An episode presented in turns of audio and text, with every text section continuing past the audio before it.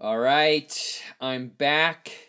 Uh, welcome to another round of Radical Humanity. My name is Ben Hoover. Uh, and uh, welcome to my podcast show where I explore my humanity. I explore my existence on a philosophical, psychological, spiritual dimension. Um, I like talking about my life and uh, the events, but I also like the conceptual, and I like uh, I like digging into the ancient writings and finding messages in there that communicate something to me that are uh, inextricably living in me. Uh, that the the messages, and when I say ancient writings, I mean the Bible. That the, these these ancient writings um, have these uh, uh, indissoluble truths in them. They're they're they're ageless, and and so I love it because for me it's it's this uh, exciting investigation of what am I going to discover, right? So anyway, so that's some of these episodes that I like to do. I like to talk about the um, some of those old narratives, those old stories, and unearth these truths that relate and connect to, to myself. Um, uh, also, here, actually, you know what? I need to uh, plug in my iPad. Uh, okay, there we go. I realize my iPad battery is low, um, and I need to charge it. So, uh, where am I? Yes. Uh, so yes, but I also I will have episodes where I like to talk. I get more vulnerable and open and honest and explore the experiences that happen in my life because for me i guess it's it's part of my nature to think deeply to find the meaning to connect to other relevant events in my life and extract uh, the message in that. Um, sure not everybody operates that way. Somehow somehow that's wired in me. That's a part of me. Um, anyway on that note uh, I, this is a, a mini series where I'm exploring my spirituality outside the walls of religion. And I'm doing so within the context of these four stories that I think are very interconnected to one another, uh, and they're from the, the ancient scriptures. And uh, and so this is part three, and I actually ended up uh, just a quick backstory. I uh, uh, really I've scrapped uh, these episodes that I recorded, and so I'm I'm re-recording with something for me that feels I feel more connected to. Uh, because when I was reading my past writing, which was 20, 20 pages, I got bored. The first two parts I really love. Um, and so I, I have an episode to that, those two, each of those two parts. And this is the third episode. But the, yeah, the th- part three and four, I don't know. It just it wasn't it, it wasn't staying with me. I, I I got lost. It was a little too much. It was kind of clunky and overloaded, and I just my experience was it is I just I just didn't feel uh, connected to what I wrote. Um, so actually, this is fresh. I I rewrote part three uh, today, and now I'm recording the episode, and I'm actually probably gonna uh, post not the writing yet, but the the episode uh, after I finish this. So it's kind of exciting. I like kind of doing it in the moment and then putting it out there.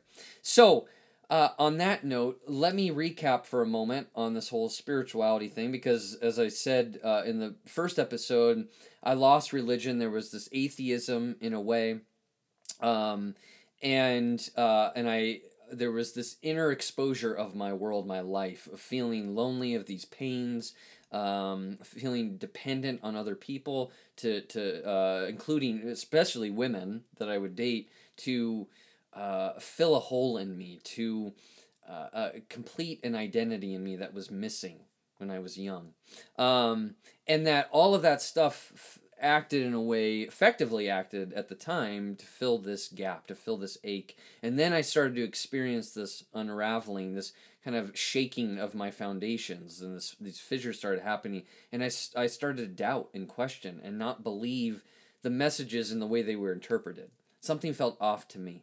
Um, and that led me in this journey of connecting deeper to myself of facing the scary truths that live in me but also and and to confront uh, like my parents on the wounding caused and um, and and begin to experience more of myself that had been pushed down and suppressed, especially my anger and hate and rage that had been living for so long. In fact, recently I uh, I it actually was yesterday. I was talking to my therapist about how angry I am, how enraged I am, and I was trying to find the the the, the source of that and he says it doesn't matter. He said ben there's probably a hundred different sources in you. It's just a lot of this has been uh, so pushed down in you that sometimes this is just this is just about the the the visceral expression of it. And i like that. Um, so anyway uh, so yeah so this this whole world inside me that had been so suppressed is now uh, had been surfacing. And in this journey, I began to see these ancient writings differently, began to see humanity and myself very differently in a different light, um, really confronting judgment and this evaluative rubric in another way, drawing conclusions about others or myself that something's bad or good or wrong or right or shouldn't be there. Um, and, and as I started to break through those barriers more and more, and still in, in that process, I began to see things as they are just as they exist, especially that which exists inside myself. And so, uh, this transformation that started happening on the inside began affecting my perspective and view and way I connect and live and exist in the world today. So, uh, but on that note, what was lingering, uh, what had this question mark about it is what what's what's spirituality for me? because religion for me and you know i grew up in the christian faith tradition um, that routine and ritual and that belief system really kind of completed it all for me. I mean it made sense until it stopped and still until it started to to crack and fissure and erode. And uh, and then there's there was this disorientation. Well what does this mean anymore and I got scared and I started to judge myself and think I was a heretic and you know and I, I would push the stuff down and or I'd get angry at people that wouldn't see it my way. Um, but really it was it was yeah this kind of lonely venture of finding truth and um, and so so this podcast series is about putting language around that because these stories uh, have intrigued me for a long time. And finally, I put pen to paper, so to speak, and began to write this out and began to explore. So, uh, on that note, the first episode was this interesting phrase when Jesus says, "The kingdom of heaven is within you." All right, and he's talking. He's he's uh, that's his response to the Pharisees who say, "Hey, when is this kingdom of God or heaven going to come?" Because they thought that you know that that this Christ Messiah figure guy would come in and kick ass and knock out the evil kingdoms, the Roman uh, rulers and emperors that were reigning at the time that were uh, infecting and affecting their their life and their lifestyle. And they thought man you know we're waiting. We're waiting for superman to come. And jesus is saying yeah it's not going to happen that way because the kingdom of heaven lives within you which is also if you fast forward throughout centuries and stuff, we've believed that heaven is this afterlife. And I'm not saying that there isn't anything afterwards. I just hell if I know what that is. Um, and but he's saying that that heaven is now. And so what we've believed where heaven is this celestial, you know, these be- uh, big luxurious clouds and golden uh, uh, kingdoms and architecture and stuff. He's it's it's that's rendered through paintings is not that. He's saying that it's it's all living right now. It's in the midst, meaning within. It's inside you now. So that means satisfaction and pleasure and restoration and creativity, imagination, all is within you. And then part two, because that wasn't that I love that. It's exciting, but that didn't clarify things enough because what does that even mean?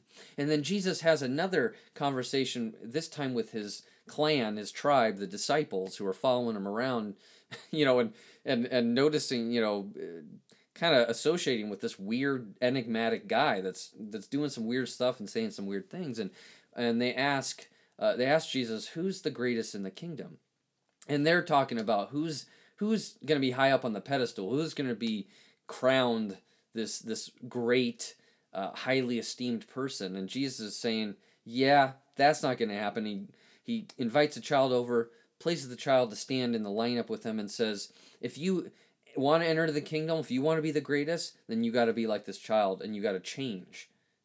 That's the that's the key word change, which is convert, strepho in Greek. Um, and convert is not jumping from one religious belief system to the next. He's saying you got to turn inward and find that childlike nature once again in yourself, and that requires becoming humble or being humble. And humble is not this it's this uh, i don't even want to say it's neutral but it's this place of just existing in reality as you are. It's not this inflated distorted egotistical fantastical grandiose uh, uh, um, appraisal of yourself um, where i think i'm better than and more special than other people nor is it on the other end which is you self-flagellate. That's this self-deprecating lowly view where I'm worthless and I'm below people. It's not that at all. But it's just who I am as I am. And that is what how a child lives. So listen to that episode because I explain about the childlike nature. Um, and all you have to do is find the answers in the children in, in your experience of being around children and a in an immersive experience playing with them that they they show you the way right then and there you don't even have to go i can save you money on thousands of dollars of uh, of, of highly expensive seminars where they give you 10 steps to freedom and it's right there freedom's right there in the in that little small body of a child um, so uh, so listen to that one. Now this is the third episode, and and so the questions for me continue because that's exciting, right? Like, okay, I could see that, but but it's not like, uh, you know, it's not monkey see, monkey do. It's not, you know, you look at a child and say, okay, I'm going to be like that because there's something blocks that. If the child is the model, the embodiment of this freedom, by the way, he's talking about freedom, right? Is when you're in this childlike state, you're free. When you're in the kingdom of heaven, you're free. Um, and so uh, but but there's still answers for me of yeah okay but how do you access that right if the kingdom of heaven is a reality now and it lives inside of us and um, and and experiencing this realm can only take place when I get I get back to my roots when I find the, the, the childlike nature within that's intrinsic in me then then how do I reconnect to this? What's this process? How do I find this internal nature this identity again? Well, there's this other story then that uh, I find provides the answers. So, uh, so the title actually that I call this, and I'm calling this episode, is called "Water Cooler Conversations: The Woman at the Well." Now, um, in this story, Jesus and his, and his disciples they have to travel through Samaria to get to another town. And so the disciples leave and they run in, I think they go to run errands, and, and Jesus is left alone and he's loitering at this well. And the writer, interestingly, uh, uh, points out that it's high noon. So pay attention to that. And around that time, the Samaritan this Samaritan woman um, approaches the well to retrieve water. And as she is approaching, Jesus asks her for a drink.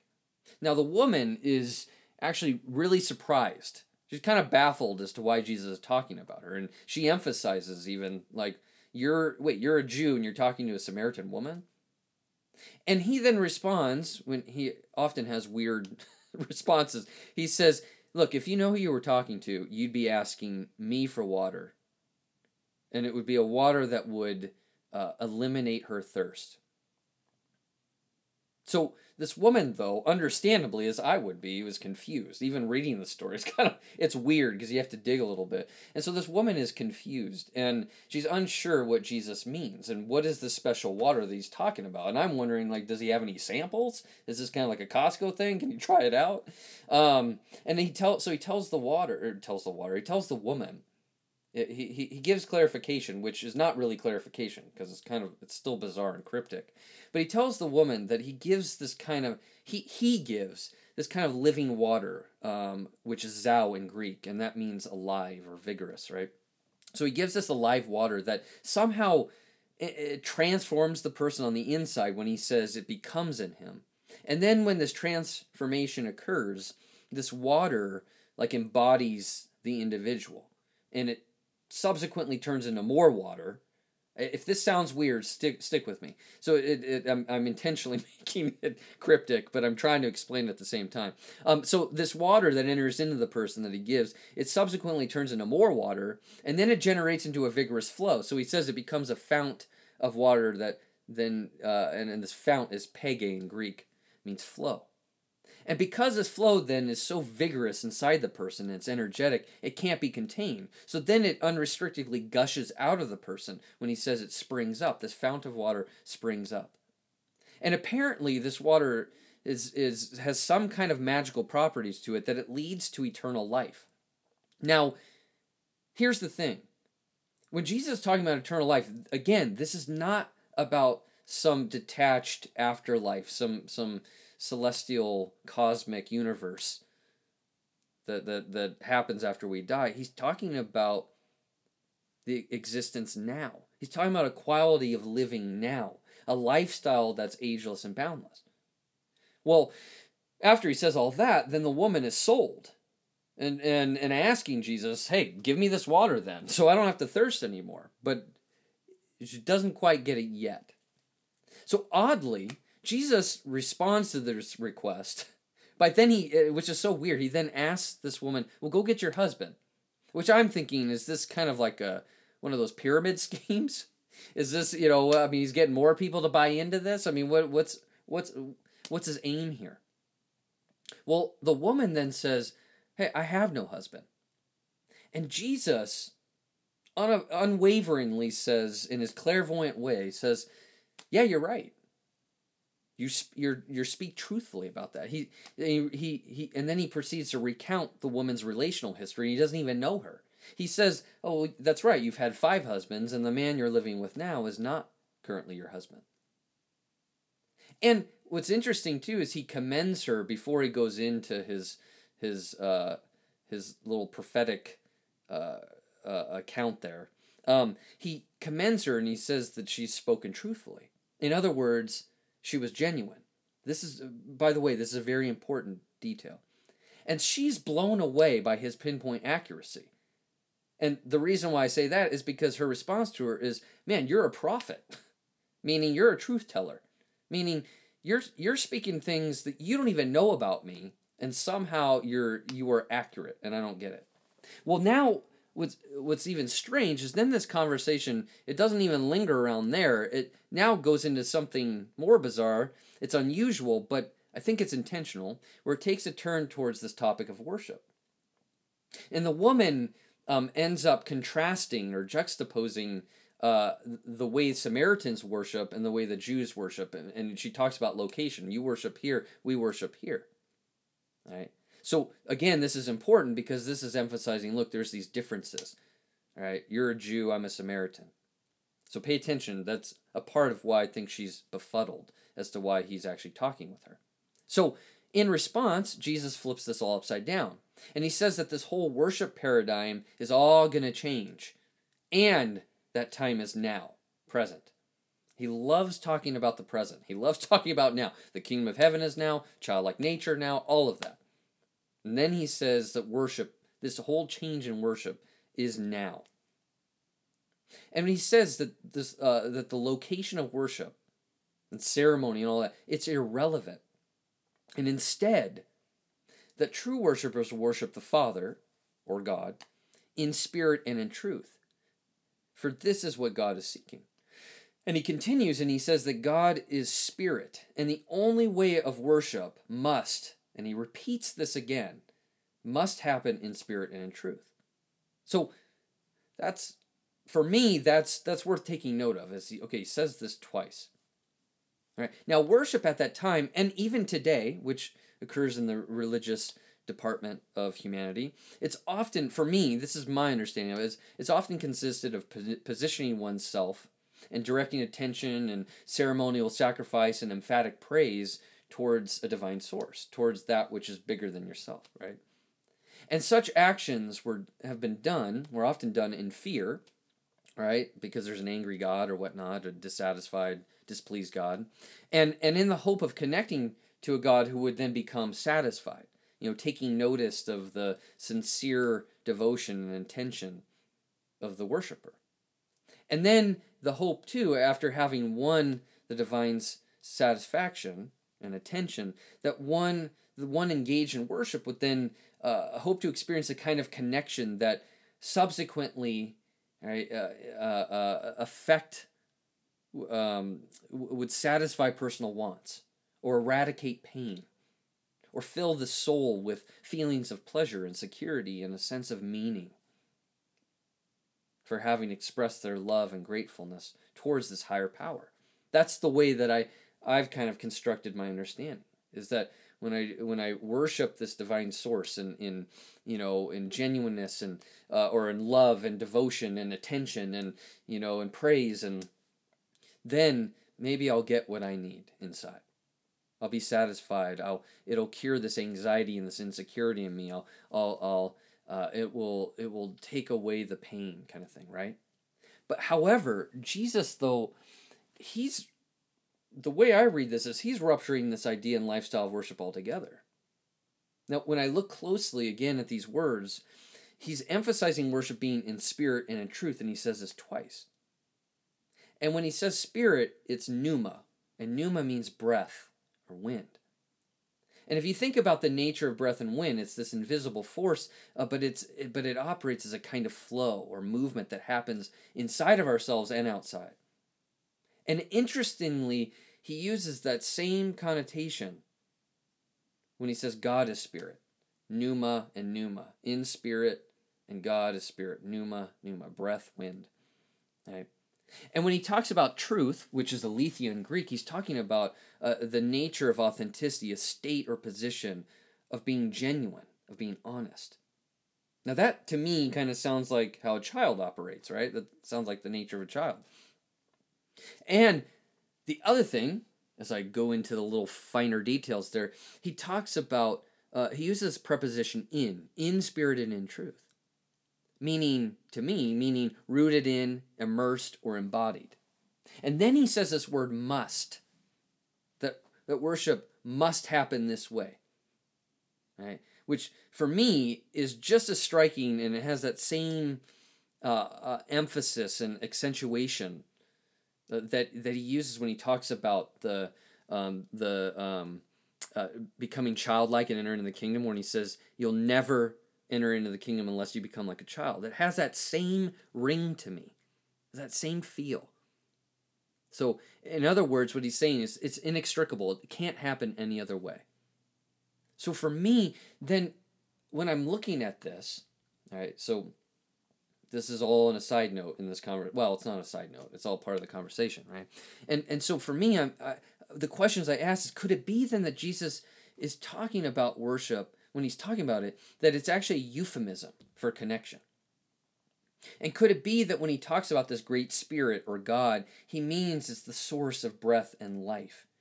Or, even more so, breath and life itself? I know, kind of weird, stretching a little bit, but just, you know, let that sit. And what if then connection or union with life and breath, it can only happen must, right? Can never, right? But it can only happen when we connect to the breath and life happening inside ourselves, this inner current going on within. That what if it's when we harmonize and attune to our own genuine self? The kind of genuine self that is this rich tapestry of desire and want and creativity and imagination and humor and emotion, right? That we simultaneously, when we connect to that, we simultaneously connect to that which moves beyond and around us, that which is bigger than us. Is that what he's saying? And, and or in other words, what if when we find our true selves or our authentic identity or our childlike nature, that all lives inside of us, that we're now inextricably connected to life as it moves, flows, evolves, heals, and unites. And I'm going to take this a step further and distill this a little bit more. What if Worship, then, is the enjoyment of ourselves, deeply enjoying and finding pleasure, both alone and shared together with others, in the richness of life's offerings. To me, that's mind blowing. What if that's what he's saying? That you take around the ritual, the routine, and this external focus and devotion and live internally connected from this current within. That's the worship he's talking about this deep, unbridled enjoyment and satisfaction with life. But I digress. So the woman then, after she hears all this, she's still unaware who Jesus is. And she says, "Oh yeah, you know, I know that there's this Christ guy that's coming and he's he has all the answers. He's going to show up, right? And he's he's going to he's going to clarify it." And Jesus says, "I'm that answer man." Well, then eventually, and I'm skipping some details, but eventually the woman leaves her water jar, which by the way is symbolic, and she rushes off to town to tell her people about Jesus and how he clairvoyantly laid out her personal history. Right? And it, this then, uh, subsequently, this then generates a following. And people are, are listening to this woman, right? And getting interested in Jesus' magical ways. And they begin to believe the message that significantly impacted this woman, right? Man, there's something going on here. I got to check this guy out, basically.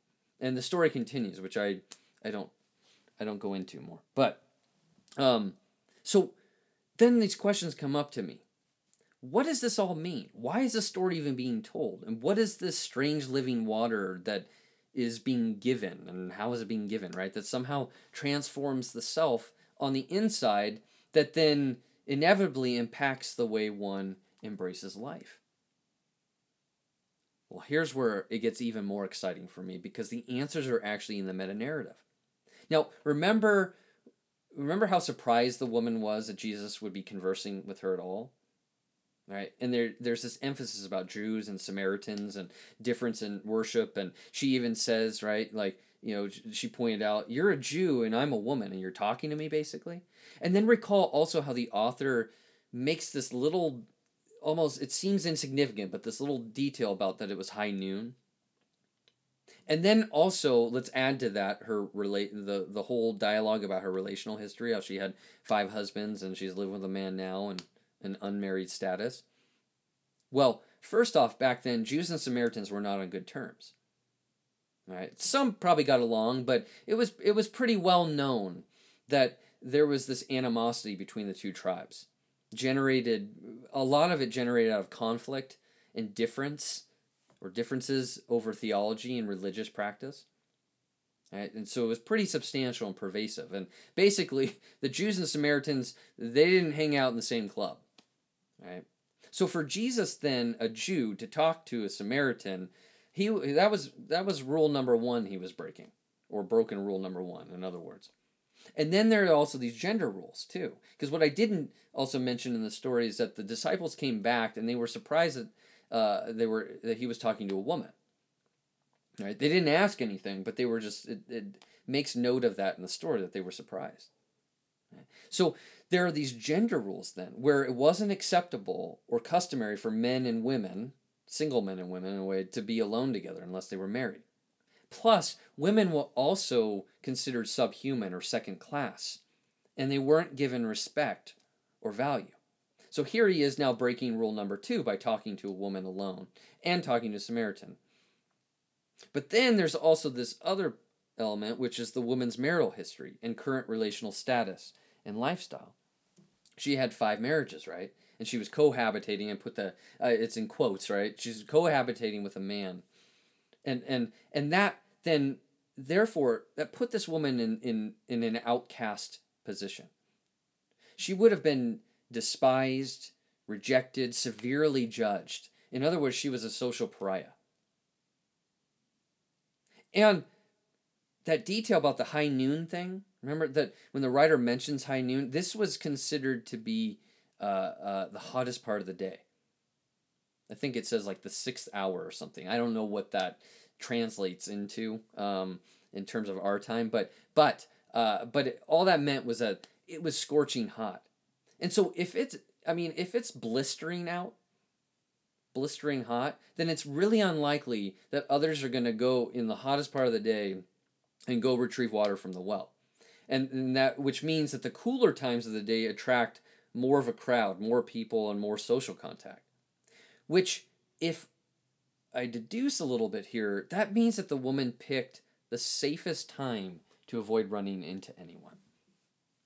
And why then? Why would you not want to run into anyone unless there was a real, there was a strong reason? There's a really important reason that you wanted to dodge the experience of being the object of judgment and disdain. You know, I think about um, actually, uh, that reminds me of uh, with a friend that I got really honest with her um, through text. I got really honest about my experience of her in this relationship, and I didn't hear from her for a week, and then I got a text, and she was. I mean, she was angry back at me, understandably so, because I said a lot of things that I know hurt very deeply. Um, and and I know that we we see the same chiropractor, and and um, it's less of a concern now. But there was this fear in me when I would go, especially in the beginning, where I was afraid of running into her. I was afraid of of that of that vitriol, right? Of that anger. What would happen? Um, because there was this, you know, again, there was this fear in me that there was this struggle in even embracing myself. That yeah, I have a side to me that can be an asshole. I have a side to me that's gonna get sometimes brutally honest. That sometimes I don't want to connect anymore with a person, and that's that part of me. I, I think I judged, and because I pushed that part of myself away, I also noticed that it would affect it affected this experience of going to my chiropractor and worried about running into her. Um, so that's interesting. So I'm connecting to this woman, her story of wondering, huh, I, I can relate to that. That yes, this woman didn't want this kind of exposure, didn't want to run into people and and end up being the object of their anger, of their condemnation, of their scorn. So for me, then based on the surrounding evidence, it was highly likely that this woman lived suppressed and oppressed. That she was suffocating under the tyranny of both societal and internal judgment and shame. She hated herself and she judged herself for the way that she lived and and that first started with the external, with the way people judged her. so she was lonely, rejected, isolated, ashamed. She lived in the shadows, imprisoned um, by these uh, invisible yet overt forces of condemnation that I think were pervasive. I think that consumed society, her community, and herself. By the way, this isn't very ancient because I think this this operates uh, uh, uh, this parallels society today to a point, uh, to a T. You know. Um, anyway, so for me, it, then it's safe to say that this woman uh, didn't have a glowing resume. Right? No one wanted to be around her. She was judged. She was shamed. So, um, and that's why I think she picked that time of the day to go. So to avoid any of that. So she was living in the shadows. And so when Jesus talks to her, he's breaking all these rules on so many different levels gender, cultural, political. Right? He's shattering in this moment beautifully and profoundly. He's shattering these fictitious dividing lines that haunt humanity, both uh, internally and externally. Right? But there's also something more profound happening because it's not just that he's breaking the rules and having a strange conversation with her. He's actually intentionally inviting her to connect with him, which is an experience I think is completely foreign to her. And he's not only connecting with her, he's actually drawing out the truth that lives inside of her inviting her to experience herself genuinely, to become genuine before another. And it's instigating a freedom that she never knew existed because she's lived bound up. So, and the reason why I say that is because when he commends her on speaking truthfully, which in the Greek means unhidden or unconcealed, um, he he's validating her openness and honesty. All right. So this woman has probably stuffed this truth so far down just so she could survive and avoid the dangers of being found out. So she felt unsafe in her world, in her environment. And because of this lack of safety, what are we going to do? We we hide. She hid from her people, she hid from herself. And this judgment and shame that that plagued her, that that riddled her, um, were I think were the very inhibitions to experiencing and connecting to herself in freedom and authenticity, to enjoy herself and enjoy life. So um, now notice when uh, when she affirms Jesus's uh, accuracy about her history.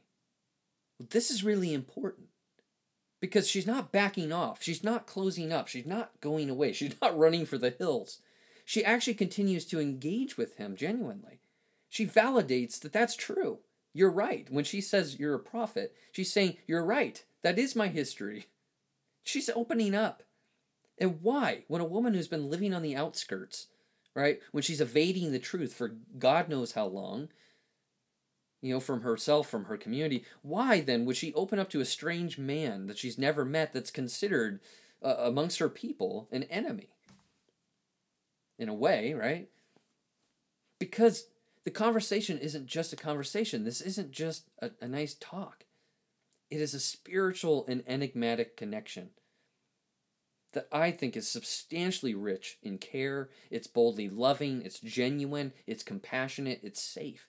It's the very thing that I think is operates in the realms of therapy that I love. And it, obviously it doesn't just happen in therapy, but but I mean that's why I think I gravitate towards that so much as a therapist because I didn't mention that I'm also a therapist.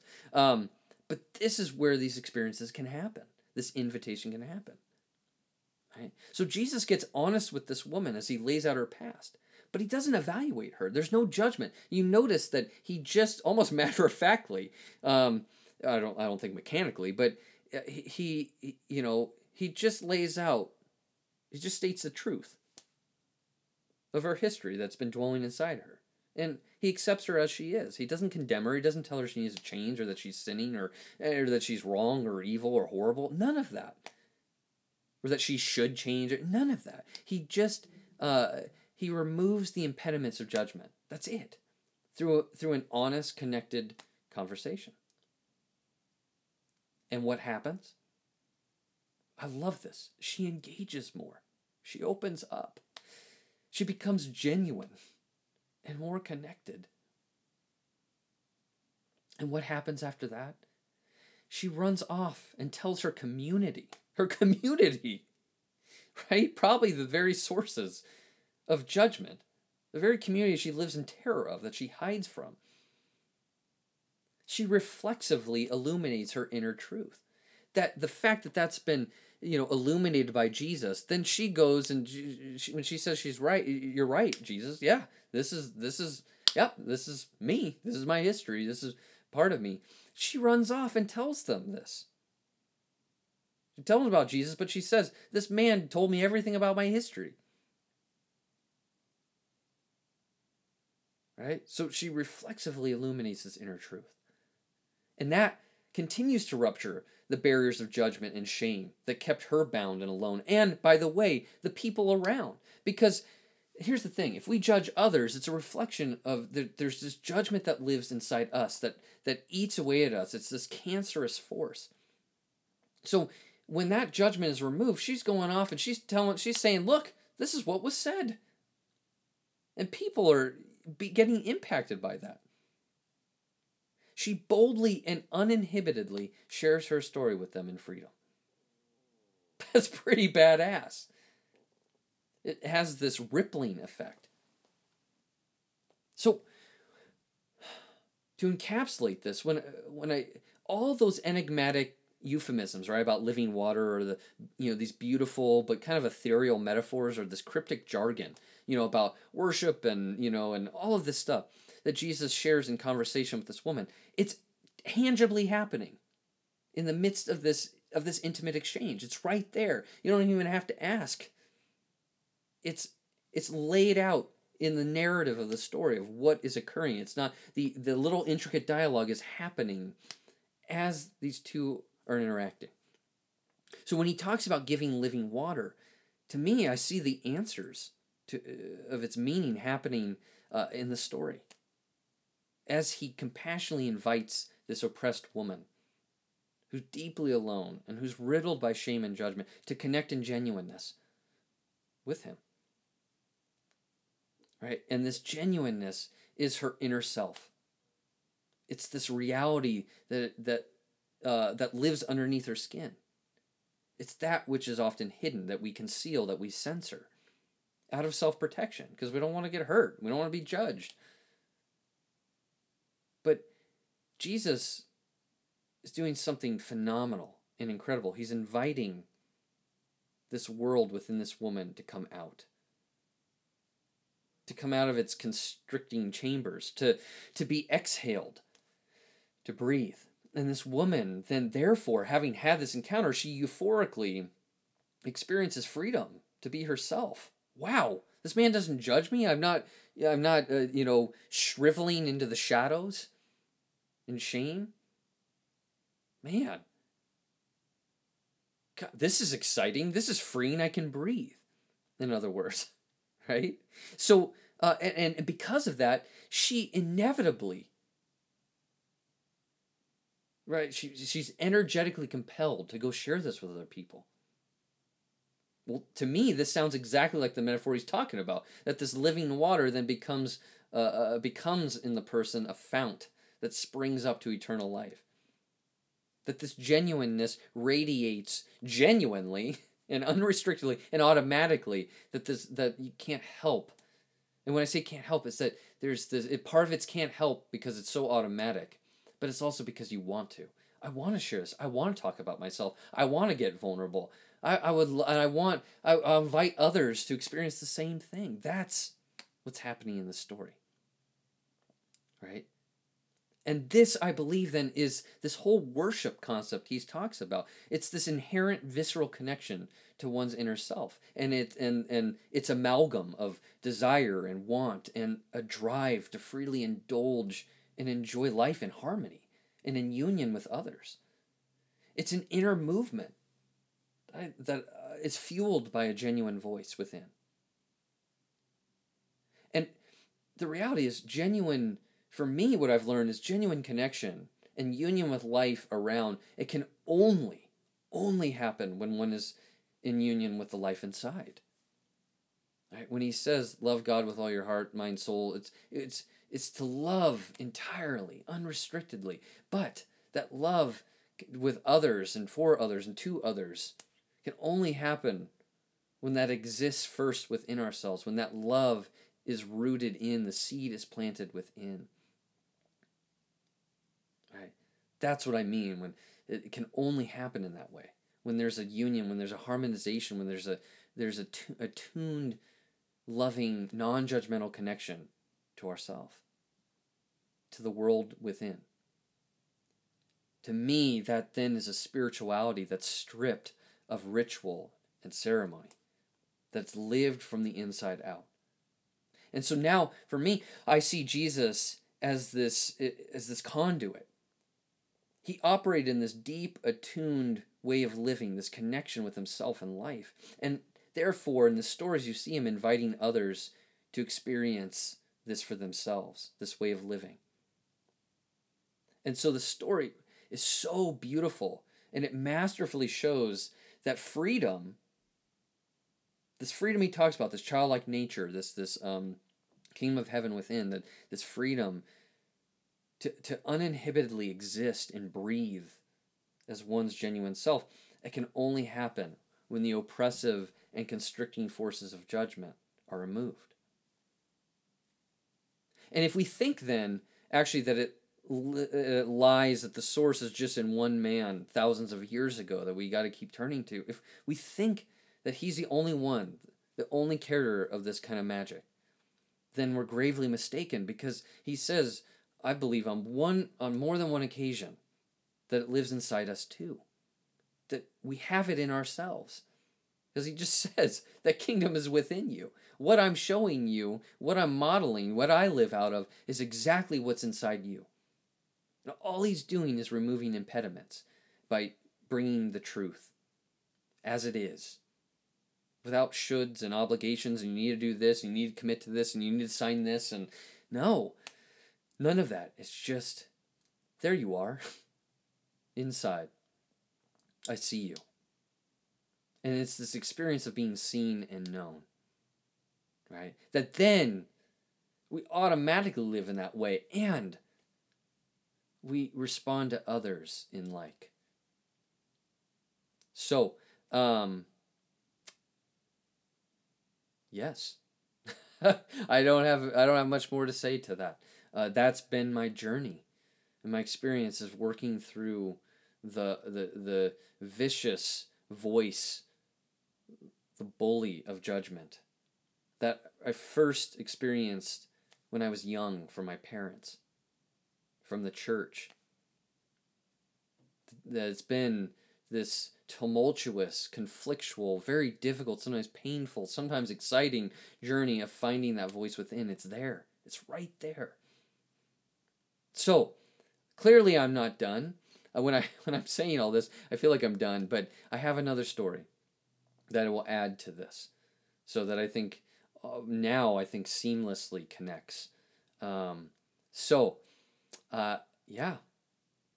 I hope you enjoy that. I hope you connect that. I hope you wrestle with it. I hope you you make it your own, and you dig and you explore, and you tarry with this for yourself. So, on that note, to be continued.